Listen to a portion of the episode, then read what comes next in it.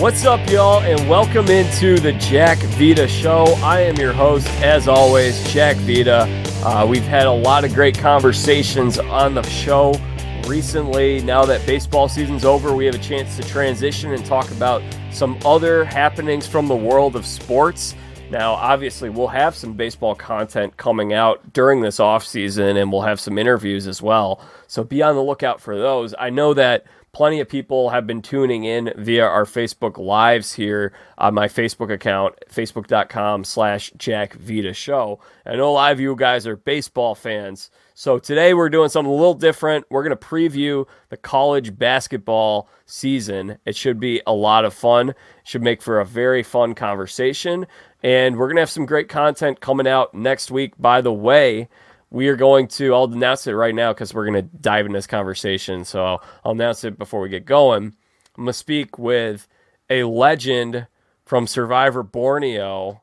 Andrew, I want to give you a chance to guess who this might be, because Jervis is, we're going to postpone the Jervis, so we got another guy from his cast pinch hitting for him. And it's not Richard or Rudy. Oh. Rudy's no longer with us. Oof. Those are, when I think of the guys from Borneo, those are the first three guys I think of. So you have to let me know. All right, it's Dr. Sean, the master of the alphabet strategy. Nice. So we'll be talking with him, and of course Ryan here is a big Survivor fan too. You like Dr. Sean, Ryan? Ryan. All right. Well, yes. Ryan, there we go. Okay, he likes Dr. Shaw. Very good. All right, so I guess I already brought the guys in. I need to give them a quick introduction. As I mentioned, we're talking college basketball today. Nice little – we touched on it briefly last week, but we wanted to do a more in-depth talk about what to be looking out for this season in college basketball, devote an hour to it. So we're going to do that today, and – we have, first of all, joining us our chief college basketball correspondent and reporter at the Omaha World Herald, Andrew Stem. Great to have you back, my friend. Always good to chat with Jack, and excited to chat with Ryan here for the first time. I know we're kind of dual admirers of each other's work, and now a chance to kind of come together is pretty exciting. And, of course, we have Ryan Packett, who also contributes as well to this show, especially when we're talking college basketball or some Major League Baseball. He was with me last year. He filled in for Andrew on our selection show preview, so that was a lot of fun. Ryan Packett. Ryan, welcome back to the show. Thanks for having me, Jack. It's always a good time, so I'm excited. And yes, I'm most excited to get to be on a show with Andrew Stem. So that's definitely an admirer. Right back at you, buddy. Thanks.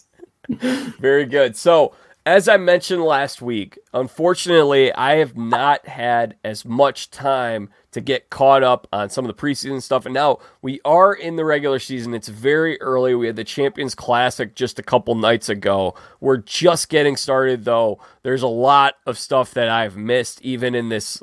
Like, Tuesday night was the night that we got all the 30-man or the 40-man rosters. So I did a story on every single team and their 30 on their 40-man roster. So I wasn't that dialed into the Champions Classic the other night, which is why I brought these guys along, because they're going to help me, and I'll provide some analysis along the way. First of all, Ryan, were you able to catch the Champions Classic at all? You watch those games? I scoreboard watched, and then I highlight watched. I didn't watch the games live, but I was scoreboard watching. So, Andrew, you were you able to watch those games? I watched the second half and overtimes of Michigan State and Kentucky, and then I will be totally honest. It got kind of late, and I went to bed, and so I watched the highlights from Kansas Duke Wednesday morning. So that it did go late, and you know what's funny is, like, Andrew, do you think anyone is ever excited to watch the college football selection show? I feel like there are some people probably in the Southeast, right? If you're a big Southeast football fan, You root for one of those teams in the SEC, probably. So it was kind of humorous that they had to keep waiting. That like it was already late. The game ran longer than 2 hours in regulation, and then it went to double overtime. And I think the ranking show started like an hour late, so people were just sitting around waiting for that. They were tuning in, going, "Why is there basketball on?" So my sister, for those who don't know, a proud TCU alum. Which, by the way, TCU hoops. We'll talk about them in a short bit. Yeah, tough loss the other night. But she was so amped up to watch the. She's really into the ranking show. She really wants to every single week find out where TCU is, and so she was just like, "Man, is this game ever going to end? It won't end." So it was a late night, especially. I mean, she thankfully loves college basketball too, so she was interested in watching that game. But if you're someone that, like you said, is probably in the southern eastern part of the country, basketball is not as big a deal as it might be for these blue blood programs. That was a late night, a lot of waiting. Yeah, absolutely. And like you said, there's the TCU folks were excited to see that stuff like that. Some. Tennessee, right? Those other non. You're a Michigan guy, and you're not excited, apparently. I mean, these things don't matter now, yeah, right? Like the season's going to play itself out. Like you keep winning, you'll be ranked where you need to be, and if you don't win, you won't be. And it's just like there was so much infighting after that first rankings release, and I was like, guys, it doesn't matter. Like the season's going to sort itself out. Yeah. So. Yeah, exactly. Yeah, that's the point. So. Well, my sister shared a tweet with me that said, "Who sacrificed the TCU basketball team for the TCU football team?" That's a good point, man. They have been, it has been a struggle. Yeah, it's not just the Northwestern State loss either. I mean, they barely got past Pine Bluff. That game was really close. And I actually had a thought after I was tracking that game, and then a couple nights later, Pine Bluff only lost by like 7 or 8 points to Oklahoma, and I was like, man, maybe Pine Bluff is a solid team. Because last year they were somewhere in that 300 to 365 range, I'm pretty sure, because they seem to come up a lot when I'd be interested in watching some games. And this is the thing with this show is that we are strangely attached to these mid-major programs because Andrew, actually all three of us attended mid-major programs. So, but yeah, I was like, oh, Pine Bluff. And then the other day, I can't remember, I think it was Mississippi State. They played Mississippi State and they just got blown out. And it's like, okay, that's not the case. Maybe we need to think about TCU and Oklahoma. Maybe they're not that strong. Yeah, we will transition back to this, but we really do need to shout out the SWAC. Okay. And I guess indirectly, we got to shout out the Pac-12 because the Pac-12 was willing to go on and they set up this deal where they would play road games at all these SWAC schools. But Grambling beat Colorado. Yeah. Then turned around and beat Tennessee. That was a nice game. Let's see. There was Texas Southern beat Arizona State and Prairie View beat Washington State. So like. And you mentioned those other games, Pine Bluff, like the SWAC has acquitted themselves very well against these, power conference schools. And we can drag it back now and talk about kind of the TCU struggles. But just wanted to say we got to shout out the SWAC because I feel like, you say usually we're not talking about them unless it's like one of the play-in games when we get ready for the NCAA tournament. So like shouts to those guys that those were some really, really outstanding wins for those programs. And I know I shared this with Ryan last year. I've never been to Pine Bluff, Arkansas. I was going to ask you. Go ahead, Ryan. Go ahead. No, I was just going to ask if you were still planning your vacation for Arkansas Pine Bluff. So last year I put out a tweet, and I just liked the name Arkansas Pine Bluff. I'm picturing like northern Wisconsin, or maybe Michigan's got some spots like this where it's very woodsy. You got a nice lake and a log cabin. Like I love going to that kind of part of the country. And when I heard the name Arkansas Pine Bluff, I'm like, that sounds kind of cozy. Like that's what I picture. And I tweeted that, and I got these people from Arkansas tweeting back, and they're like, it's nothing like that. You don't want to ever go there. Just now learning it's apparently the 11th largest city in Arkansas. Wow. Has anyone been to Arkansas? It's been like the fringe edge that kind of borders Missouri. No, Ryan?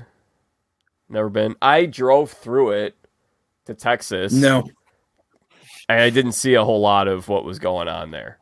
The route I was in. So, anyway, Razorbacks, they've had a pretty good team the last couple of years. I'm sure we'll talk about them.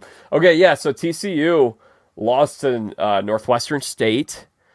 And Mike Miles was out of that game, but still, that's a game you should win if you're TCU and you come in as the number 14, I think it was 13, 14, 15 best team in the country. Let me flip this back to you, Andrew. Are we looking at the same kind of strength in the Big 12 conference that we did a year ago? And it sure seems like it, right? Like Baylor's looked good so far. Kansas played real well against Duke. Just kind of, I don't know if aside from those two, like, I don't know if, I mean, and then obviously Texas last night did all sorts. They did whatever they want against Gonzaga. And if we're talking about struggles, we may need to start talking about Gonzaga too. They have not looked overly impressive here so far to start the season, but I think there's a little bit of separation at the top. I don't kind of know where Texas Tech, they had a bunch of guys transfer, and Oklahoma State sort of fall in that next kind of tier. But I think probably from top to bottom, that's kind of one of the advantages, I suppose, of having a 10-team league as opposed to a 14 or 15-team league like the rest of the Power Five, that your 10th best team will still be pretty good. And I think top to bottom, again, it's going to be another really good year for the Big 12. And we're seeing that depth in football right now, too. Like, Big 12 last year for football, definitely a down year. Big 12 football has been really fun this year. Stronger than Big 10, in my opinion. Look at you trying to score all sorts of bonus points with your sister and other friends who graduated from TCU trying to talk up the Big 12 football. You're a good big brother. Thank you. Ryan, you got any thoughts on Big 12 this year? They're just, I've said, and my favorite team's Illinois, and I think there's been this battle of who's the best conference in the nation between the Big 10 and the Big 12, and the ACC's kind of fell out of it a little bit. Yeah. I don't even think it's a debate. I think the Big 12 has been the best conference for this year. I'm not going to say that they are yet because we're so early, but I think the last three seasons, the Big 12 has been king, in my opinion. And I wouldn't expect that to change, especially I think Big Ten's down this year anyway. Well, in addition to that, you've got Houston coming in, Cincinnati, BYU, UCF. Now, UCF had that year in 2019 where they should have beaten Duke. That was a great game.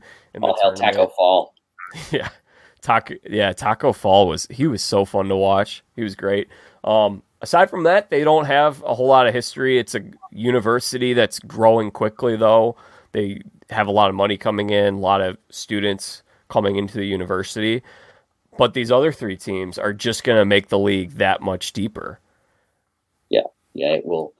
I don't think it will have really any competitors to stake the claim for being the best basketball league. And, there are rumors, right, that they may be looking at Gonzaga. I don't know whether that would be good for Gonzaga, but that would certainly increase the league's profile if it needs any more to have its profile increased any more on a basketball level, because Gonzaga is kind of the premier mid-major school. They're not necessarily a mid-major anymore, obviously, but in a mid-major conference. So if that ends up happening, and I imagine it's still many steps away, but that would be another feather in the cap for the Big 12. And yeah, like I said, you look at some of their performances so far, and Kansas has looked good, right? And, Texas beating Gonzaga last night, 93-74. That's got to go down as one of the most impressive performances of the young season so far. Ryan, you want to weigh in there? Not on that particularly. I think that these I think that these upsets, just kind of like a hot take, maybe a hot take, I don't know, just something that I just now thought of. I don't think these upsets are going away. I was really thinking about it with the TCU loss. I think the upsets have really got much larger and the quantity has gone up so much more over the last 10 years in the Steph Curry era of more three-point shots. It's going to add more variance. Something that I literally just thought of, and maybe this has been talked about before. I don't know, but it's new to my brain. The transfer portal is going to make so many more upsets happen, in my opinion, because team chemistry is going to be down. And the mid-majors are going to have a lot more players that have been playing together for multiple years. So that's something I just thought of. I don't know if you guys agree or not, but that's what I got. I mean, I think I would definitely agree. When you look at a team like, Davidson, right? Previously, they had Foster Lawyer, who was the high school player of the year coming out of Michigan and played a couple of years at Michigan State and then transferred down for more playing time. So, you get a lot of, you talk about team chemistry, right? I think Arkansas, while they're ranked in the top 10, they've got between freshmen and transfers have 10 new guys on their roster. So they basically overhauled their entire team. And so, but you'll also get instances like this where you get guys down transferring, right? Who started at big schools, like we've seen it at, mine and Jack's alma mater, Valpo, where guys like Kobe King started at Wisconsin and transferred down for more playing time, better situation, whatever. So you get, highly talented players playing who would be riding the bench at Power 5 schools are now taking starring roles in mid-major and low-major schools and getting a chance to show off their skills. And yeah, I think that, the gap perhaps between the very top and the very bottom is wider, but I think the middles that we kind of have between the second tier of teams, and I don't know how many tiers you would say, but down near the bottom is much closer than it used to be. And with name, image, and likeness stuff too, if you get a school that has a big booster who can donate some money and keep a guy sticking around longer, all that will kind of factor into things. And certainly I think Ryan's absolutely right. These upsets are going to be far more frequent. And as teams focus on hitting the 3-point shot, right, that's the great equalizer. So, it doesn't surprise me at all. These are happening. And, I always like to see them because it means that March is going to be infinitely more entertaining. 100%. And I was just looking at the scoreboard today. UMass beat Colorado 66-63. Earlier today, and that's a Colorado team that lost to Grambling State, but then they go to Nashville and they have the big win over the Vols on Sunday. And now we've also got the newcomers to the Missouri Valley, Murray State Roadrunners, right? Roadrunners? Racers. Who's the Roadrunners? UTSA. That's right. Yeah, and I think there's another one in California. Yeah, Cal State, Bakersfield, maybe? Yes, Bakersfield, yeah. Okay, Racers, they're up 12-6 on number 24, Texas A&M, so there you go. I think you're definitely onto something there, Ryan. In terms of the Big Ten, let's talk about Big Ten. So, Ryan, let's get you talking about Illinois here. What's your outlook for the Fighting Illini coming into the season? I mean, last couple of years, great regular season team that has not been able to perform in the postseason. What are we looking at in 2022 to 2023? I'm really going to contradict everything I just said because this team is very new, but I love this team. I think they might struggle early, but I think by March, they are going to be the best team that Illinois put out since the 04-05 team. And my opinion why is because, or my reasoning why is because this team is so much more versatile than teams we've had in the past. And maybe it's just me rationalizing or trying to cope with losing Kofi Coburn. But I think as much as he obviously helped a ton, I think it does limit you a little bit to what you can do. Illinois now plays like everyone that starts can play like 1 through 4 or 2 through 5 on the court. And I think that's going to be really big. They're older than a lot of teams, but the big problem is that it's a lot of new faces though, because we got Shannon Jr. from Texas Tech, and then we got Meyer from Baylor. So those are huge additions, but it is very new. And then the Sky Clark decommitting from Kentucky and then going to Illinois, that's a big one as well. But and when I say best team since 04-05, that doesn't mean a lot. We haven't made the Sweet 16 since, so. That's yeah. What was the best team before that? Before 04-05 or in no, interim? Before this year, since 2005. So I guess you got last couple years. They had a good team around 2010 to 2013 with Brandon Paul. There's some other nice DJ Richardson. I'm not a Brandon Paul fan, by the way, but I thought he would run the shot clock down intentionally so he would have an excuse to take bad shots. But, yeah, well, that answers that. Yeah, the best team. I mean, definitely. I mean, I don't think the team will be better than the Io Kofi team from 2 years ago, but that team flopped hard in a massive trap game against Loyola Chicago that everyone knew was going to be bad this second selection show. So they were in our regional, but yeah, I think Illinois will do pretty well. I think they have a really good shot at three-peating in the Big Ten, but all eyes are in Indiana, right? Oh yeah, we got the Indiana Hoosiers. They're ranked right now. Before we touch on them though, I wanted to ask you another thing. Andre Curbelo, did he transfer to Xavier? He's a Big East guy now. St. John's. Any hard feelings? Or you like, okay, we're fine with him walking? No, I don't have anything against him. He's very marketable.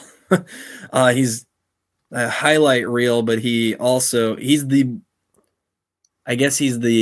worst best player in college basketball is what people would say, because he's so volatile. I mean, he can win you games and he can lose you games like no one I've really ever seen at the college level. He's just – the plays he makes, the passes are just incredible, but the turnovers are disgusting.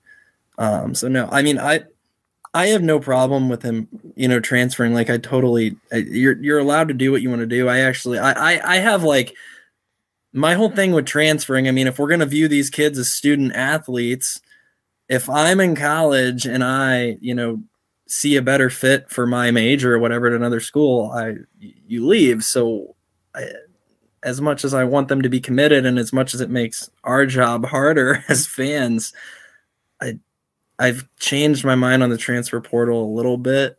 So no, I don't agree with people being mad about anyone leaving their program. Like, you can do whatever you want as far as I'm concerned. So yeah, I'm excited to see what he does there. It seems like it's his team.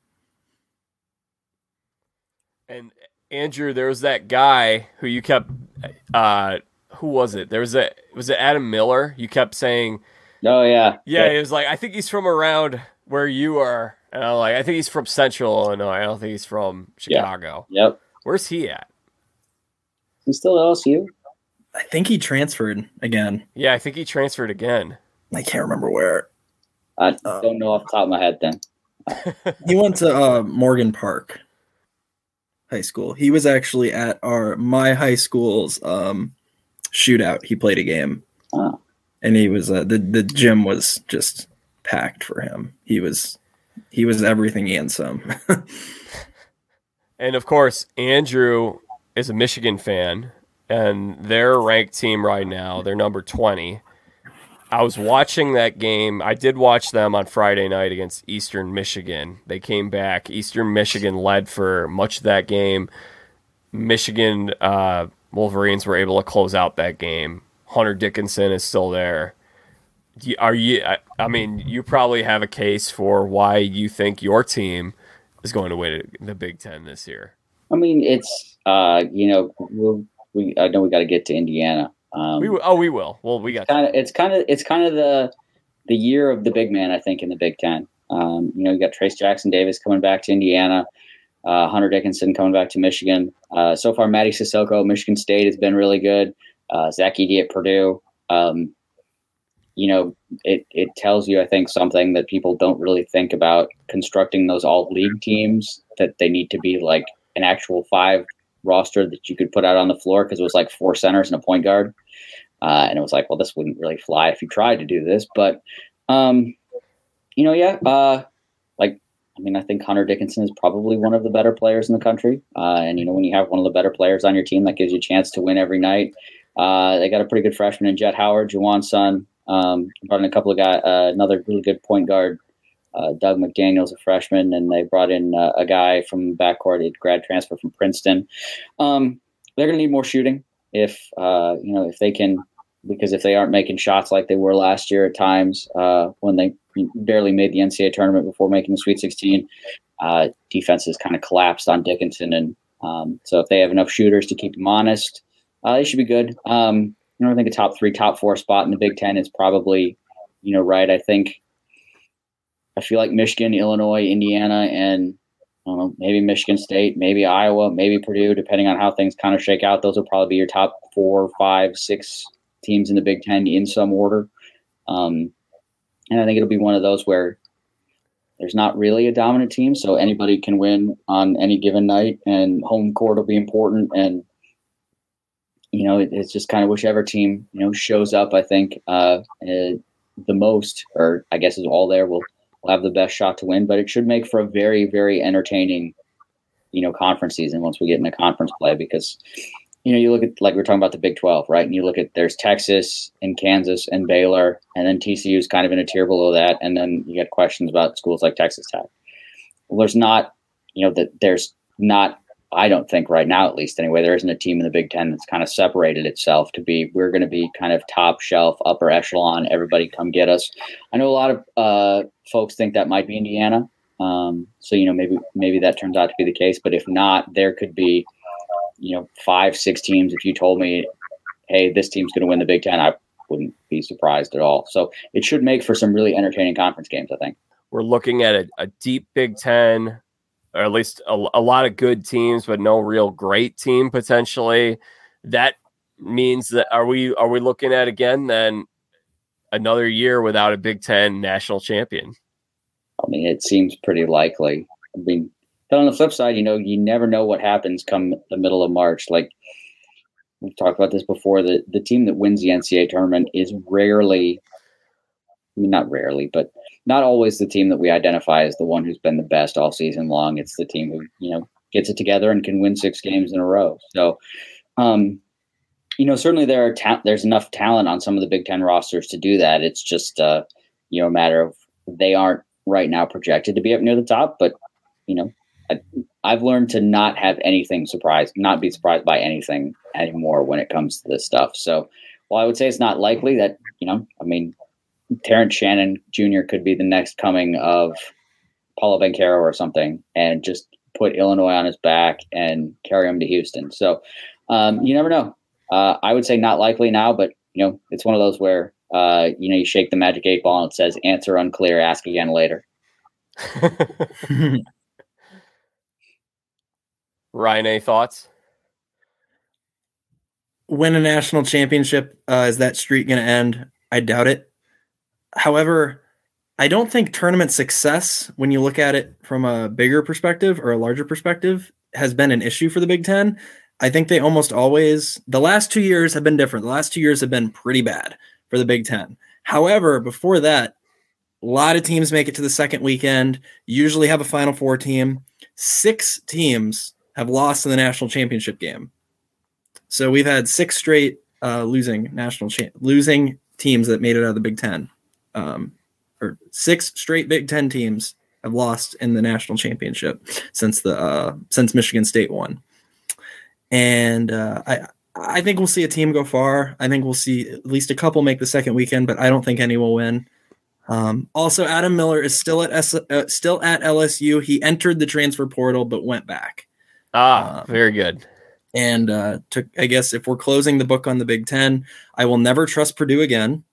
I was just about to say, with Purdue, people last year, I remember talking to some Purdue fans, and it was like, is it ever going to happen? When you had this team last year, the team they had, and did they lose in the Sweet 16 or the Elite 8?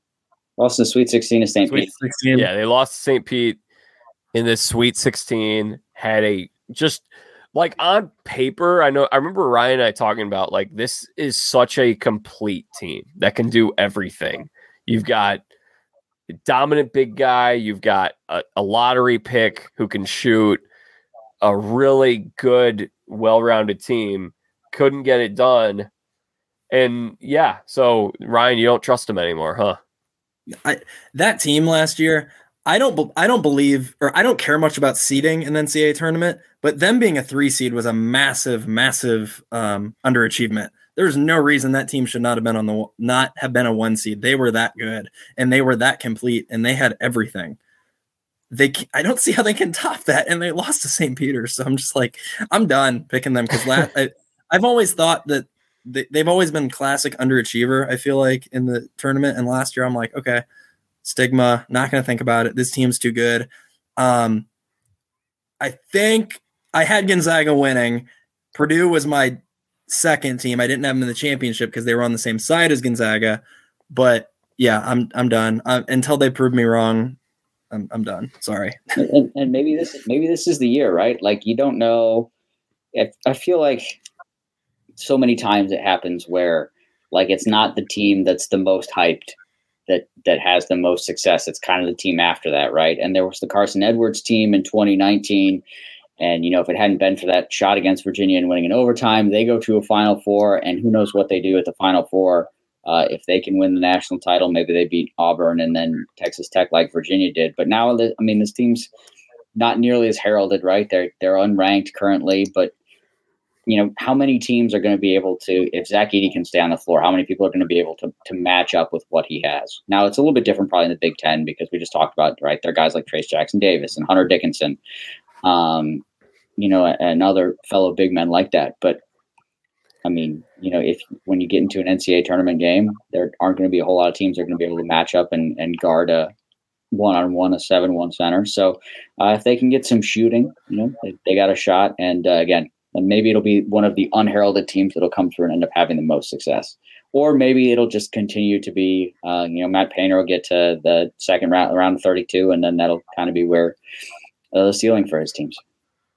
Yeah, it seems like they're always a lock to get through.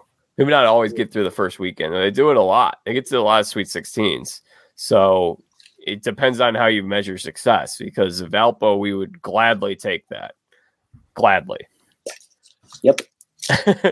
But no, I like what you said, Andrew, about like last year coming into college football season, it kind of felt like Michigan was at a low point after the 2020 season with COVID. And there was so much pressure and people saying that Harbaugh should get forced out and all of that stuff. And then what happens? They make it to the college football playoff. So I do think that when the expectations are lowered, that can be a very good thing for a team. Yeah, and I think we'll transition away from the Big Ten here really briefly, momentarily. But I feel like you look at that at Michigan State too. They have a lot of guys from last year that came back. You know, they lost one to graduation, I think one to transfer, but I feel like 7 of their top 9 from their rotation are back, and they were not nearly as heralded, right? Preseason unranked, and they should have beaten Gonzaga on that aircraft carrier game Friday night. I think they were the better team on the floor for 40 minutes. And then they took it to Kentucky. So, you know, they will be heralded and ranked when the polls come out on Monday, but, that seems to be sometimes when Tom Izzo does his best work is when there aren't a ton of expectations. And, you know, Tyson Walker's a really good player. Matty Sissoko has been a revelation through 3 games. They don't have a super deep bench, which may cause them problems later, and maybe they'll develop it. But, I mean, they have a massively difficult non-conference schedule. Already played Gonzaga and Kentucky, and I think they still have games against Villanova, Alabama, and a couple other teams that they might play in the PK85 Invitational. So they will be battle-tested, and you know, like I said, that's kind of where Tom Izzo's teams tend to shine, is when they aren't nearly as highly thought of. So just the kind of team to keep an eye on, and they certainly made their presence known on Tuesday against Kentucky. Well, we have to at least spend a minute on Indiana because we teased it so much. What's your read on the Hoosiers this year, Ryan? I think that the biggest mistake that Indiana made over a long period of time, I feel like, was firing Tom Crean. I hate it that they did that. I thought that he took that team, brought that team from that program from the dead, and got him to, you know, 1 seed line, you know, ranked #1, and then they had that era from like when they beat Kentucky was kind of like the start of when it's like, okay, yeah, Indiana basketball is back. And then they had, you know, Oladipo, and they had Cody Zeller is a lottery pick, and Oladipo was a lottery pick, and Noah Vonleh was a lottery pick, and they had these very good teams from, like, I don't know, 2011 to 2016, and like you said, they were a lock to make the tournament, it felt like, and be a good team each year, and then took a big step back after they let him go. Yeah, Crean never did much in the tournament, but he got that. He had numerous teams that were threats to win the whole thing, and I thought firing him was – I hated it. I didn't like the move for Indiana. Now that they got Mike Woodson, though, I think things have changed, and I think maybe finally they'll be good, that move will have paid out in a backwards way because, you know, Archie Miller was there in between. But I think with Mike Woodson being there, I think Indiana is, you know, the favorite to win this year, and I don't think they are going away anytime soon. I think he will be recruiting phenomenally there and coaching phenomenally, and I think Indiana is here to stay. Andrew, anything to add to that? You know, I think – I think they are rightfully so, as you guys have pointed out, the favorites to win the Big Ten right now. And like Trace Jackson Davis, I think a lot of people were surprised he decided to come back for another year. And, you know, he was first team All-American on a lot of the preseason lists. I think first team All-Big Ten. I can't remember whether he or Hunter Dickinson were the preseason player of the year in the Big Ten. But, you know, he's going to go out and give you monster games all the time. He is a phenomenal player to watch. The thing that, and I think they're kind of mirror images of Michigan in that they need better shooting from the outside, because just like with Dickinson, with Trace Jackson Davis, you can, you know, he's going to get his, but if you can double him and nobody's making open jump shots, that's not going to be a key to success. And I think that's kind of when, you know, what wound Indiana down a year ago. And except for a couple of freshmen, they're basically the same team they had last year. So, you know, if they can get guys to keep making 3-point shots and keep defenses honest and allow Trace Jackson Davis to work without being double teamed, that's an Indiana game. That's a team that's going to could go a long way.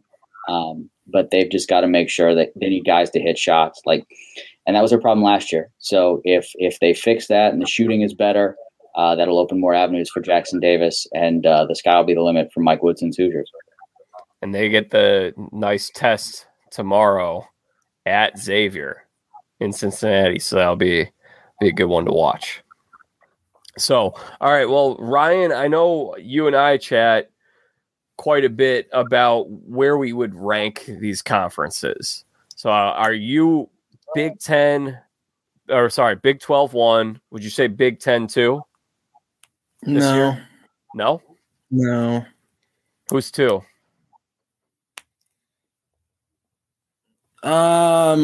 For like tournament success? Or no. For this season, deep. Like depth of the league. Well, then maybe Big Ten, but after Big Ten, what do you think? Andrew, feel free to chime in here. What do you guys think is going to be the next league, best league? Yeah, I mean, after that, it's kind of hard, right? Like the ACC is kind of top heavy, right? North Carolina and Duke are really good. Virginia seems to have, you know, kind of rebounded. They were an NIT team a year ago, and they've got a lot of those guys back. Had a couple of really good recruits, and, you know, they're kind of hanging around. But, like, beyond that, I don't know about the depth of the rest of that league. Like, they'll probably end up with 5 or 6 NCAA tournament teams, but does, you know, Notre Dame, I can't remember. They should have lost to a team from the SoCon. I can't remember which one it was. Samford or somebody like that. Winthrop? Are they in the SoCon? Was it Winthrop? Okay. I think. That sounds right. So, like, I don't know. Like, the top of the ACC is really good, and then the whole rest of that conference is kind of meh.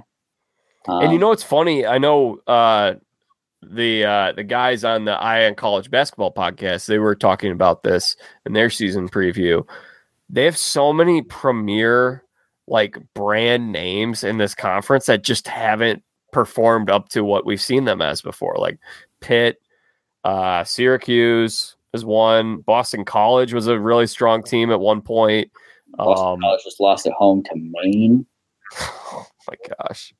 Louisville's another one. Louisville was a power. 0-3. They still haven't won in the new coaches era. That's I'm old enough to remember when Georgia Tech had a great team too.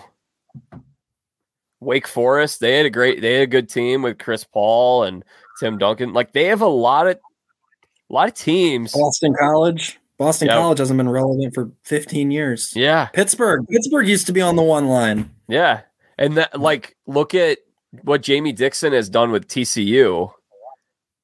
Maybe you regret letting go of Jamie Dixon, but you've had a number of teams that really have underperformed over the last decade plus, especially recently, especially the last couple of years.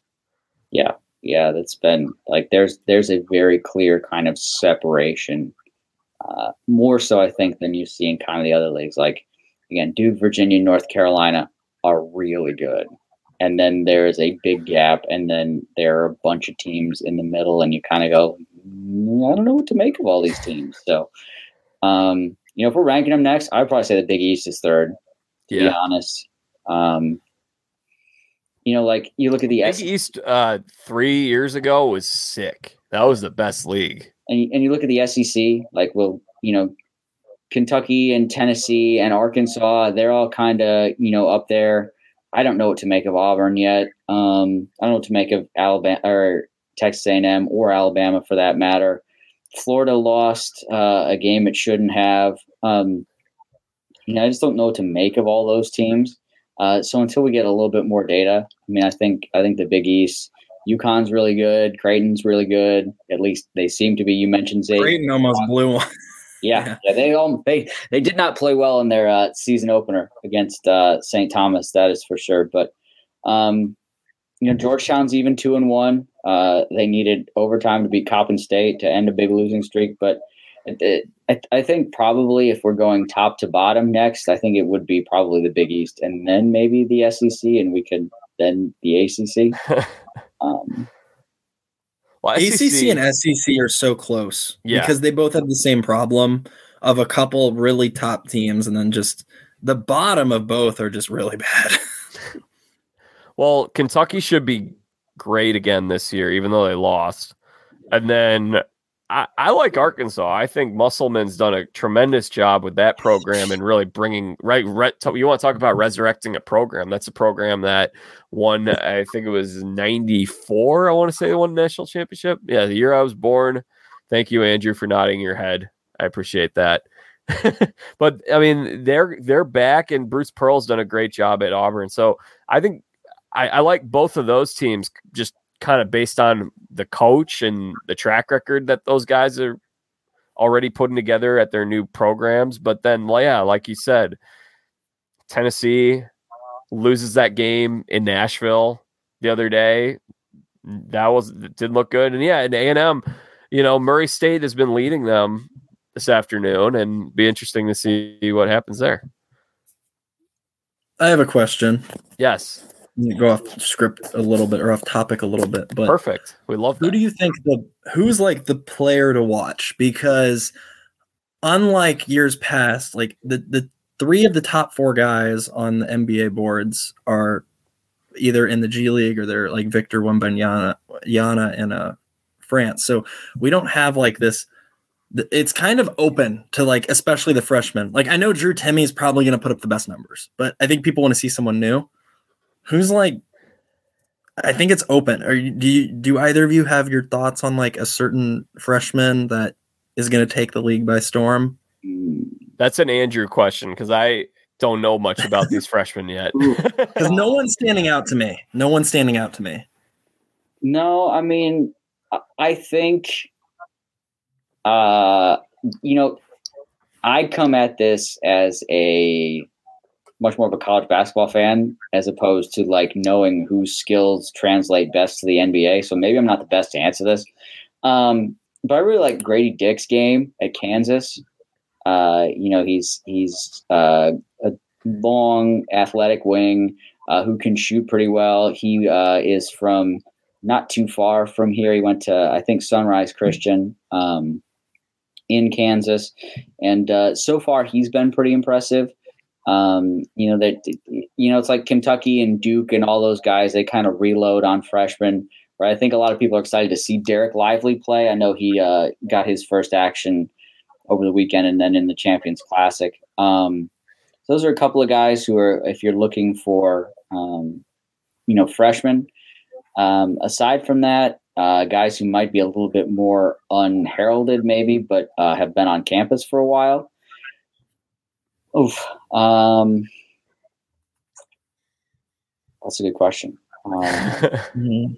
It's not easy to answer because Drew Timme stands out, but. Well, I think there's some, like we talked about some of the guys in the Big Ten, but that's Big Ten play. It's not maybe the national game that's going to be really exciting. Like, I personally enjoy watching big men battle each other. And so that's going to be something that I'm really going to enjoy in the Big Ten.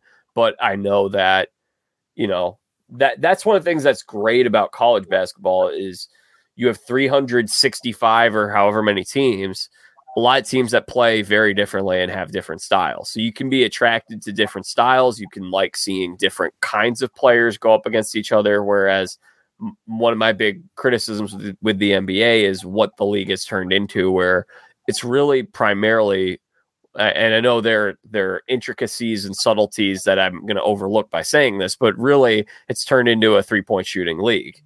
And there's very little, like that battle at big kind of stuff that I grew up watching as a kid. So that's something that I'm interested in, and all those big men that we talked about in the Big Ten. But yeah, in terms of like one guy who's like a Zion, who's going to take the league by storm, I don't know who that is. Well, let me be prisoner of the moment and give you somebody to watch. I don't know how his skill set translates to the next level, but keep the name Tyrese Hunter in your mind. If you watched Iowa State last year, I know you guys are both in the Big 12, so you probably have. But he kind of came on and was the reason kind of TJ Otzelberger's team made the Sweet 16 and was beloved in Ames, decided to transfer. A lot of people thought he was going to end up in North Carolina. He ended up in Texas. And he was phenomenal last night for the Longhorns as they upset Gonzaga. And, if Chris Beard's club, they've got Marcus Carr. They've got a lot of guys who come from a lot of different programs, built kind of in a similar vein like Musselman has built Arkansas. But if he can play like he did last night, he was remarkable. Texas can... this is, I think, probably easily the most talented Texas team since Kevin Durant. It was Durant and a bunch of other guys. So you're probably going back to the TJ Ford years when they made TJ Augustine. Yeah. When they made the Elite Eight and Final Four and stuff like that. So, I think a guy like Tyrese Hunter, I don't know enough. I mean, he's 6 feet, 175. I don't know whether that translates well to the NBA, but he's certainly a guy to keep an eye on who has started to get recognition beyond just, teams who kind of followed Iowa State, the fans who followed Iowa State or the Big 12, and he could be in for a really big year. I got a question for you, Ryan, as the NBA fan of the panel. So my question is... of the panel, yes. Yes, that's what I said, of the panel. But I don't want to, college basketball is it would take the NBA to multiply by 100 for match college basketball money. So I just want to make sure that's out there. All right, very good. So my question, though, to you, because we talk about this a lot, is college basketball would be better if these guys stayed longer. That's a general thing that we discuss a lot. And maybe it's actually, as I say that, maybe it's actually working out right now that it's good that not everyone is staying because of how crowded this is because of COVID. We've got all these guys for the next 3 years. So maybe I would say right now, it's probably a good thing that we have the one and dones, but if we're talking past, 4 years from now, when we're looking at normal quote unquote college basketball, my question is, because we talk about how guys staying, if the NBA said, if they did it like baseball, where you can come out after your senior year of high school, or you can go to junior college. I guess you could play in the G League, or if you play college, you have to stay for 3 years. If that happened, do you think that would make the NBA better? because now you're having guys coming into the league, hopefully a little more polished and hopefully a little more mature and grown up, because they've ideally, obviously you're going to have those freaks who are, 18 years old who come in and they're ready to play. But a lot of guys aren't. A lot of guys come out early and maybe they're not there much mentally, physically, in terms of maturity. Do you think that would make the NBA better if they made those draft requirements that I just suggested? For the NBA fan, maybe, but for the college basketball fan, I don't think it would change much, because they look at 21 and 22-year-olds, which is what your junior is going to be, as old. And if you think about it, like, there's a couple, but the top guys in the NBA, there's hardly any that came in at 21 or 22 now. Well, that would change, because they're either coming in now at 18 or 21, hypothetically. I don't think it would change. I think you'd have a mass exodus of high schoolers going overseas or going in the G League. I think there'd be so few that there would be a few hidden gems, but most of the people that flourish in the NBA were highly touted high schoolers. So I don't think it's gonna. I don't think college basketball would. In an idealistic world, yes, but I don't think college basketball is going to want to do this, because they're going to lose out on the top talent for that first year, because so many more aren't going to go to college. So Andrew, idealistic, yeah. Ideally, yes, it would, but I don't think this is it would work out ideally. I mean, I think water will find its level, right? I think you might get some. Like, there'll be more guys who won't, like, we wouldn't have gotten a Paolo Banchero, right? We wouldn't have gotten a Zion Williamson. But, conversely, if you get that, you get guys who end up being more, polished and things like that. And you get to watch guys kind of grow and go through the skill set and things like that. So I think there would be some positives, some negatives. You would have, if let's say we lost those guys totally, we're still going to have stars. They just might not be NBA stars, and then those stars are going to be around for 3 years rather than 1 year. Yeah, I think you'd see more of guys developing, going the Steph Curry route, like, right? Like, Steph Curry wasn't great as a freshman. It was the end of his sophomore year when he led him to the Elite Eight. Then he decided to come back for his junior year, and they didn't make the NCAA tournament, but they had a nice run in the NIT. I think you'd see more like that. You would see fewer guys who are ready necessarily to make a big impact immediately, and then they would go and they would develop. I think that's what would happen. So it'd just be different. It wouldn't necessarily be good, better, or worse. Just different. All right, very good. So, Andrew, you only have about 5 more minutes with us. So, what direction would you like to steer this boat in? Let's talk some mid-major teams. Some teams you might need to keep an eye on, just kind of keep them in the back of your mind right now, and we'll drag them back out, hopefully, in March. Conference tournaments are kind of fickle. Out of the SoCon, keep an eye on the Furman Paladins. They nearly made the NCAA tournament last year. East Tennessee State hit a buzzer-beating, I think it was a three-pointer, to win that game in overtime. And then, as Ryan is well familiar, East Tennessee State nearly upset Illinois in the first round. And Furman brings back basically all of their roster, and they're really good and primed to be good again. I don't know where we kind of want to stretch the label of mid-major leagues on the Atlantic 10, St. Louis. They are another high-quality program. They've gotten some really good wins already. They beat Memphis the other night, and they have a nice. They rolled Murray State to open the season. So Travis Ford's Billikens, they've got a really good high-quality team there. They just missed out on being in the NCAA tournament last year. Lost to Davidson in the Atlantic 10 semifinals, and probably needed to get to the finals to get an at-large bid. But they are another team worth keeping an eye on. I don't know if we need to mention San Diego State. They're in the Mountain West. The Mountain West doesn't really necessarily qualify as a mid-major league anymore. They're also ranked in the top 25, but they just keep kind of that thing humming along. In terms of storylines, mid-major storylines, I'm really interested to see how Murray State and Belmont fare in the Missouri Valley. They make the move from the Ohio Valley to the Missouri Valley and kind of how that turns out. Same thing with Loyola. They've gone from the Missouri Valley now to the Atlantic 10, and how they fare in their first league, the first year there with Drew Valentine in his second season as head coach. A couple other teams quickly, Drake out of the Missouri Valley. So the top half of the Valley could be outstanding. Yeah. And, Toledo squad, they may be the head of the MAC. We kind of got to see them. They beat Valpo in their opening game to start the season. They've got a lot of players back from their roster. So just a lot of really talented, the depth of the mid-major programs. If the teams who are kind of supposed to win their conferences can get there, I think there are going to be a lot of, when we look at the bracket, a lot of 11, 12, 13, and 14 seeds that could be primed to pull off an upset and maybe make a St. Peter's-like run. Yeah, I like TCU.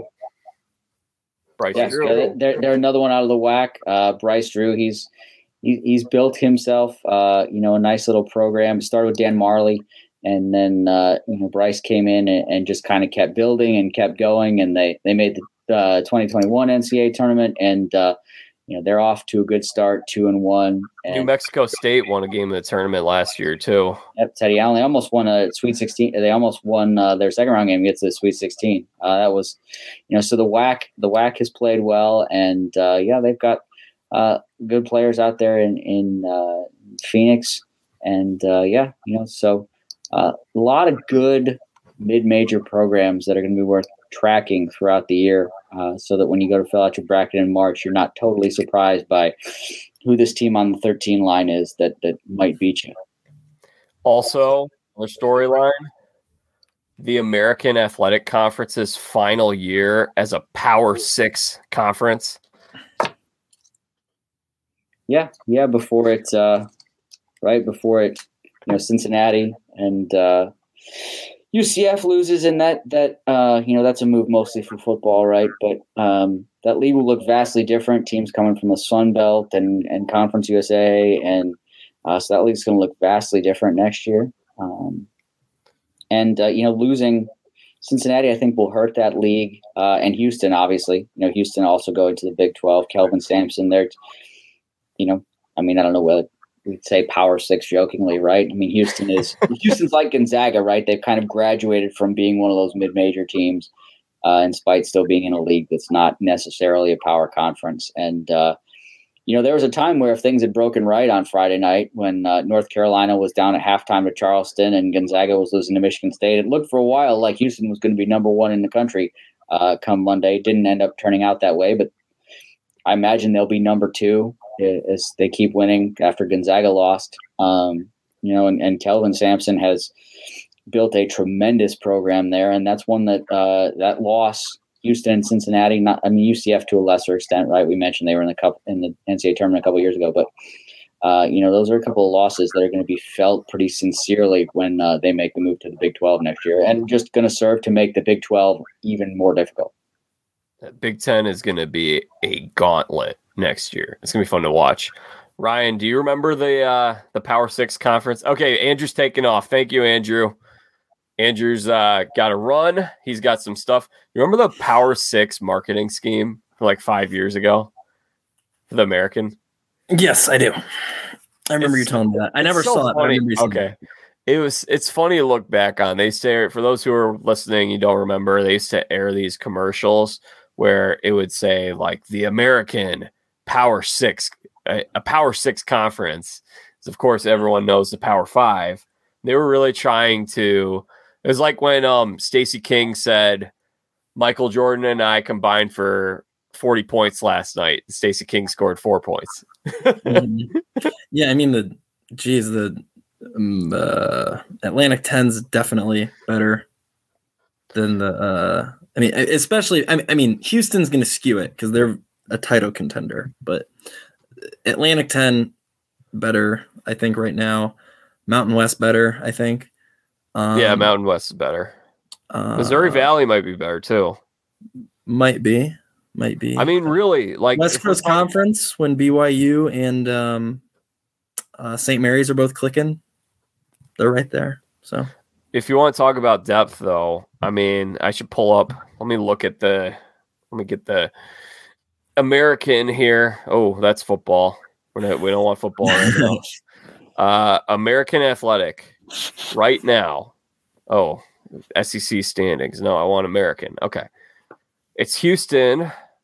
I think Cincinnati will probably be like, if I'm thinking about who's a tournament team or how many tournament teams do you have in this group, I think you got Houston, like you got Cincinnati's, you know, they're generally a strong team. And then Memphis should be again, like Memphis has been very disappointing, but it's all there in this league. Yep.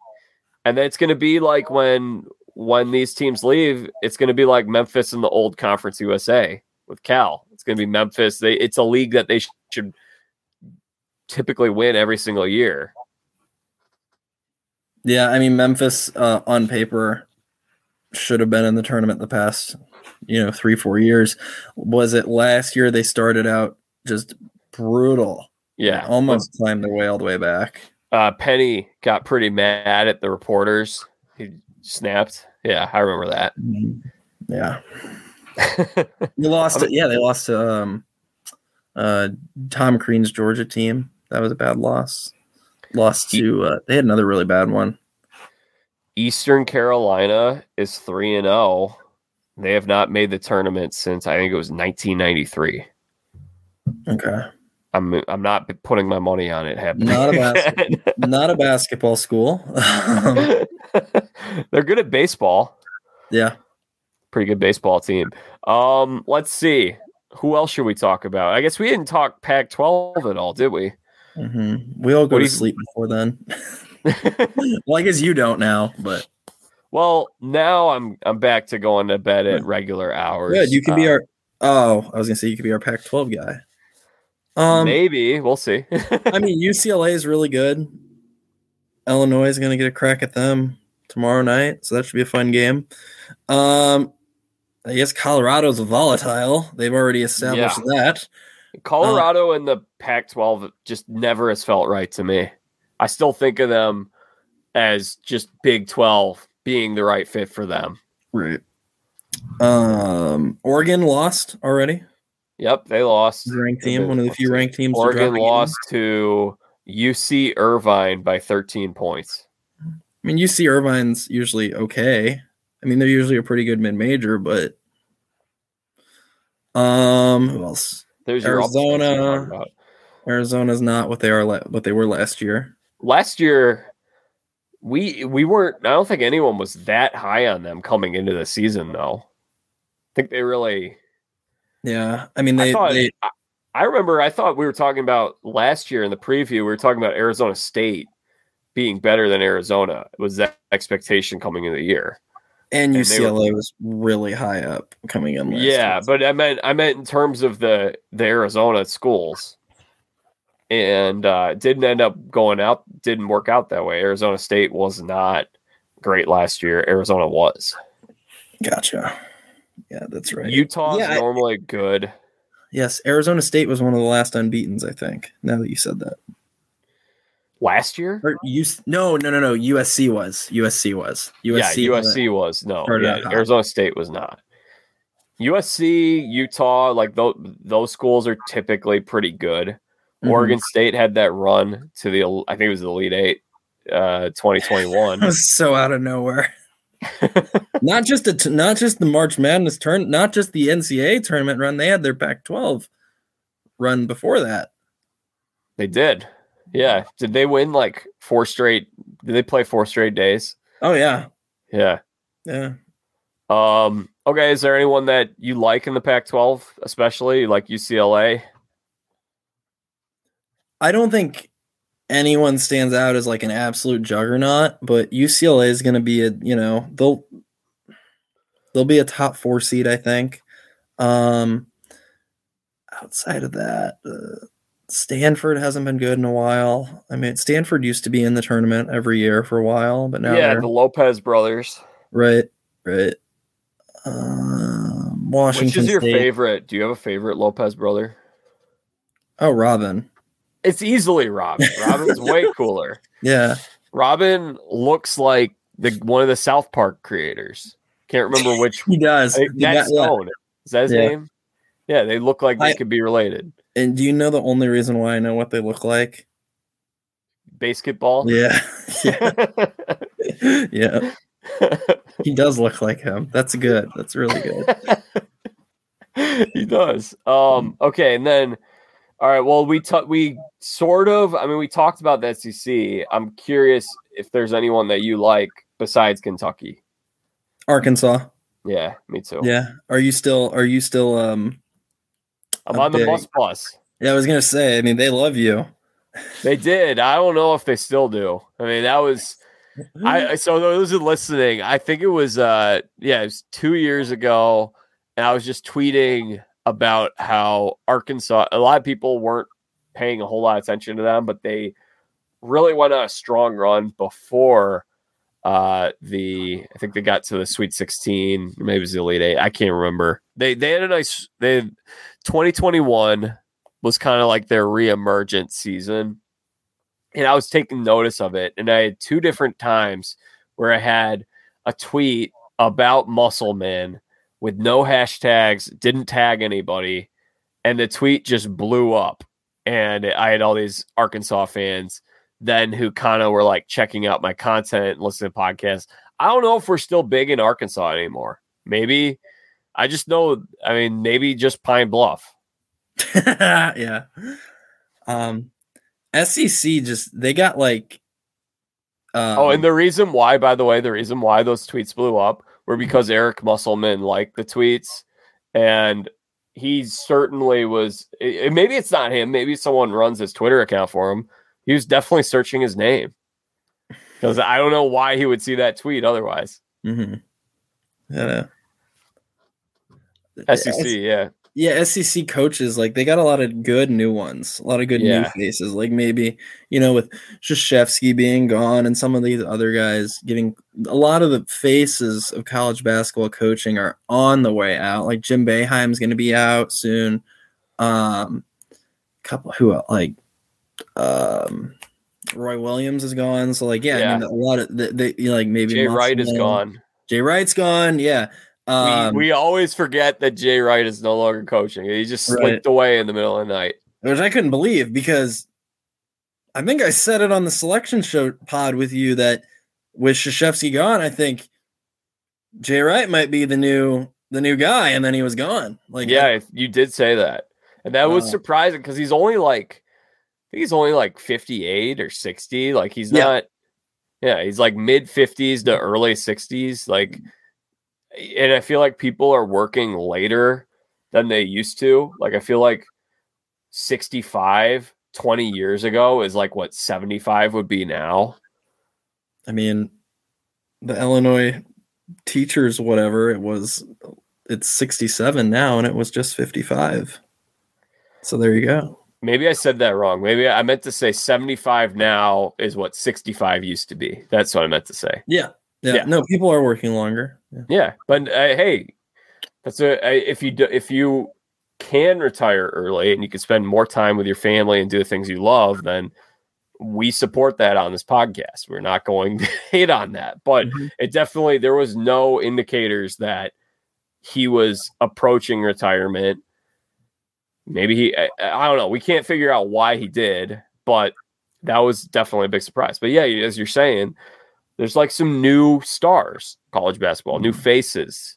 Musselman's a good example. Yeah, and Nate Oates. McMahon, is it McMahon at or McMahon at LSU after Will Wade left his mark. Also, maybe Jerry. I mean, maybe the transfer portal burnt him out a little bit. I know a lot of the coaches talk about transfer portal really burns you out because now you're not just recruiting high schoolers, you're recruiting college kids too. You got recruiting's double what it used to be. Yeah, and keeping your kids from leaving too. Yeah, if so Jay Wright seems like someone, Jay Wright usually had older teams, so maybe that weight on them. And this doesn't need to be, yeah. But you have to make sure, like, it's got to be harder to keep guys to stay at your school. So everyone's transferring. And then we have this, like we talk about, we have more people in college, more players in college basketball right now than we've ever had before because of COVID. We gave, you know, it was a good thing that we offered that extra year of eligibility. And in fact, I wish something could have been done for the seniors of 2020. Those guys, we really missed out on an amazing tournament, and that's a conversation that we'll always bring up. But I don't know how Dayton fans could ever get over that. I've got a friend from Dayton, and we were talking about that, actually. He's Daniel Narcessian. He supplies me with White Sox tickets sometimes. He works for the team.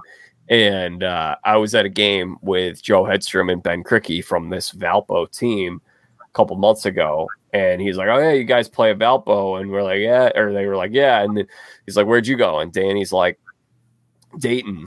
And rant with a lot of expletives incoming after that. I get it. San Diego State, another one too. I mean, yep. San Diego State has had more success, I would say, than Dayton has, but they're two teams that were like, these are going to be one seeds in the tournament out of the A10 and the Mountain West. But it'll happen again. We'll have other teams like that at the top. It just might not be those teams. Yeah. So, okay. Well, what is there anything else that we haven't gotten to today? Like any conferences, teams, bold predictions? Anything that's standing out? I mean, I know on your selection show pod, I talked about how much I know it's not out there, but I want to believe there is a formula to somehow fill out a better bracket, whether and it's not going to be one thing, like numerous stats pushed together, numerous ideas, whatever. I talked about how I was really valuing like home and away records, like could you win on the road, like how much was your home. And I was thinking earlier maybe Purdue always does better in the regular season because Mackey's so hard to play at. But then I didn't say anything because I remembered how last year I said that I was low on Kansas because Kansas went like undefeated at home and they lost like 7 games on the road. Well, okay, that meant nothing. Kansas won the whole thing. Like I was like, maybe they just really thrive with rock chalk, but no. Do you have a new formula to figure out what it's going to be this year? I have a new formula that'll fail, but you're figuring it out right now. You don't know what it is. Yeah, I'm figuring it out. There's not enough of a sample size, you know, with only 40 years of this 64 team field, plus 64 plus 1 plus 3 more field. There's not enough data. There's not enough data for us. So that's what I blame. But yeah. All right. Well, I think we covered everything today, everything that we could, because as I said, I'm just kind of revving up with the college hoop stuff. There's a lot that I haven't been able to watch yet. I felt like I've been a little out of the loop compared to where I've been in the past. TCU's got a chance to right their ship tonight with a win. They've got UL Monroe coming into town. It's a 17-point spread. TCU has won by 1 point, 11 points, and lost by 1 point. So maybe this is a coming out party for the Frogs, but I'm putting my hopes into that. I have 2 things to say, I guess, if we're ending it. One, if you like upsets, which if you're a college basketball fan, of course you do. Who doesn't like upsets? Those aren't going away. It's going to, you know, we're going to have as much, if not more than ever. And then second, if you like that March Madness, you should have fun these next couple weeks. There's a lot of great pre-conference tournaments that are about to happen. You know, there's more than there ever was before. Of course, there's the classic ones like the Maui one, but there's a lot of really good tournaments starting soon where you're going to see a lot of these top teams go up against each other. So that should be a lot of fun. You just reminded me in terms of upsets. Who did South Dakota State beat last year? Was it Oregon State? In what? like just early season. No, it was there was a big win that South Dakota State had on like a buzzer beater. Well, they lost to Providence in the tournament. It was in the regular season. I'm going to look it up. It's driving me crazy. I need to find this out. You got any upsets that you're looking out for this week? Any games that you're excited to watch? I mean, if the Illinois upsets UCLA. When is that game? I think tomorrow. I think it'll be cool if Baylor's on the other side. So if we run into Baylor and Meyer gets to play Baylor, that'll be kind of cool. That would be cool. Mm-hmm. All right, South Dakota State last year. Oh man, they had a game. Who was it? Wasn't Arkansas, was it? No, they played them last night. Maybe I'm thinking of the wrong team. If I'm thinking of the wrong team or the wrong year, that's embarrassing. No, that wasn't it. Washington State. That was their first. I think it was their first win against a Power 5 school, and they had a buzzer beater. That doesn't count. So it wasn't as as big. I thought it was a Pac-12 team. I got that part right. Hardly. Are they? I mean, they had a pretty strong start in football this year before their quarterback got hurt. They were right there with Oregon early in the season. So you know me, I'm all basketball, and I just Washington State has like never been on my radar. If you had me name the top Big 12, I did not expect this to turn into the roast of Washington State, but I guess that's where you get an hour and 15 minutes into a podcast sometimes. You've had me list the Pac-12 teams, I'd probably be struggling to figure out that last one, and it would be Washington State. So. Well, I should have. Speaking of football, I should have had you and Andrew mention that this is the big Michigan-Illinois game this weekend. Oh, would have carried more weight about 2 weeks ago. It doesn't really, it matters for Illinois because they have to win to stay alive in the. But they're not in the driver's seat anymore. Well, yeah. For the Big Ten West. The Big Ten West is playing for the honor of winning the Big Ten West and getting the opportunity to get absolutely shellacked by either Michigan or Ohio State. So, or even is Penn State still in it too? I think probably.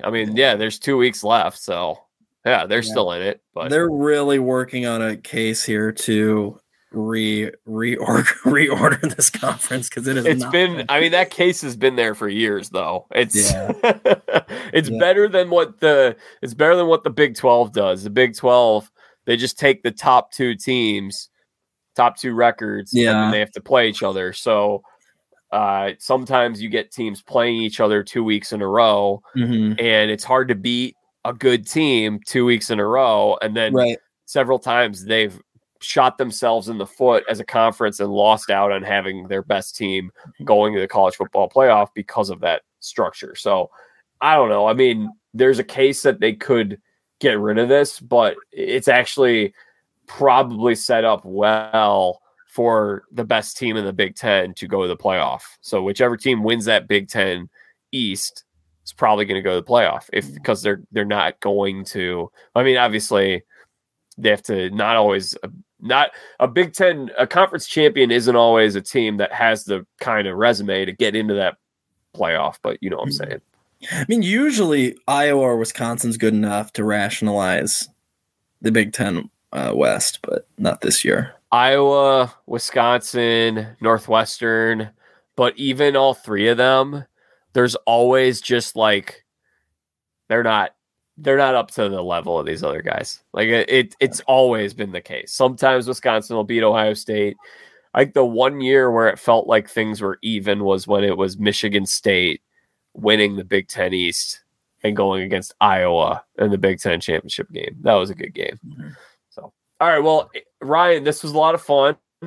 So do you want to float out your Twitter handle or Instagram or anything, or you want to stay anonymous? I don't even know what it is. It's probably my name. I think it's @_packet. Okay. Well, if you care enough, you go figure it out for me. Whoever that is. All right. So always a blast. Thanks for having me. I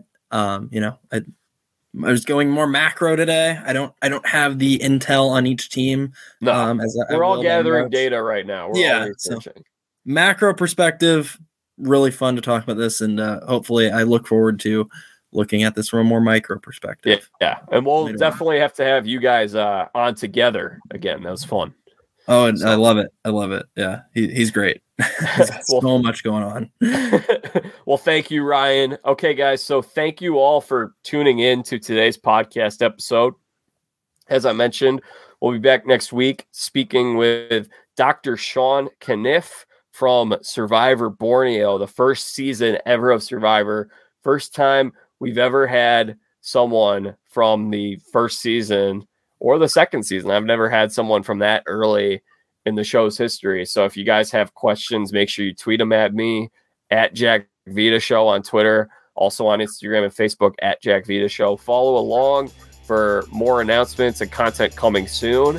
And then subscribe to this podcast on YouTube, Apple Podcasts, Spotify, iHeartRadio, wherever it is that you listen to podcasts. Hit subscribe and you won't miss another episode that we put out there. So until our next episode, I'm Jack Vita, bringing the dancing lobsters.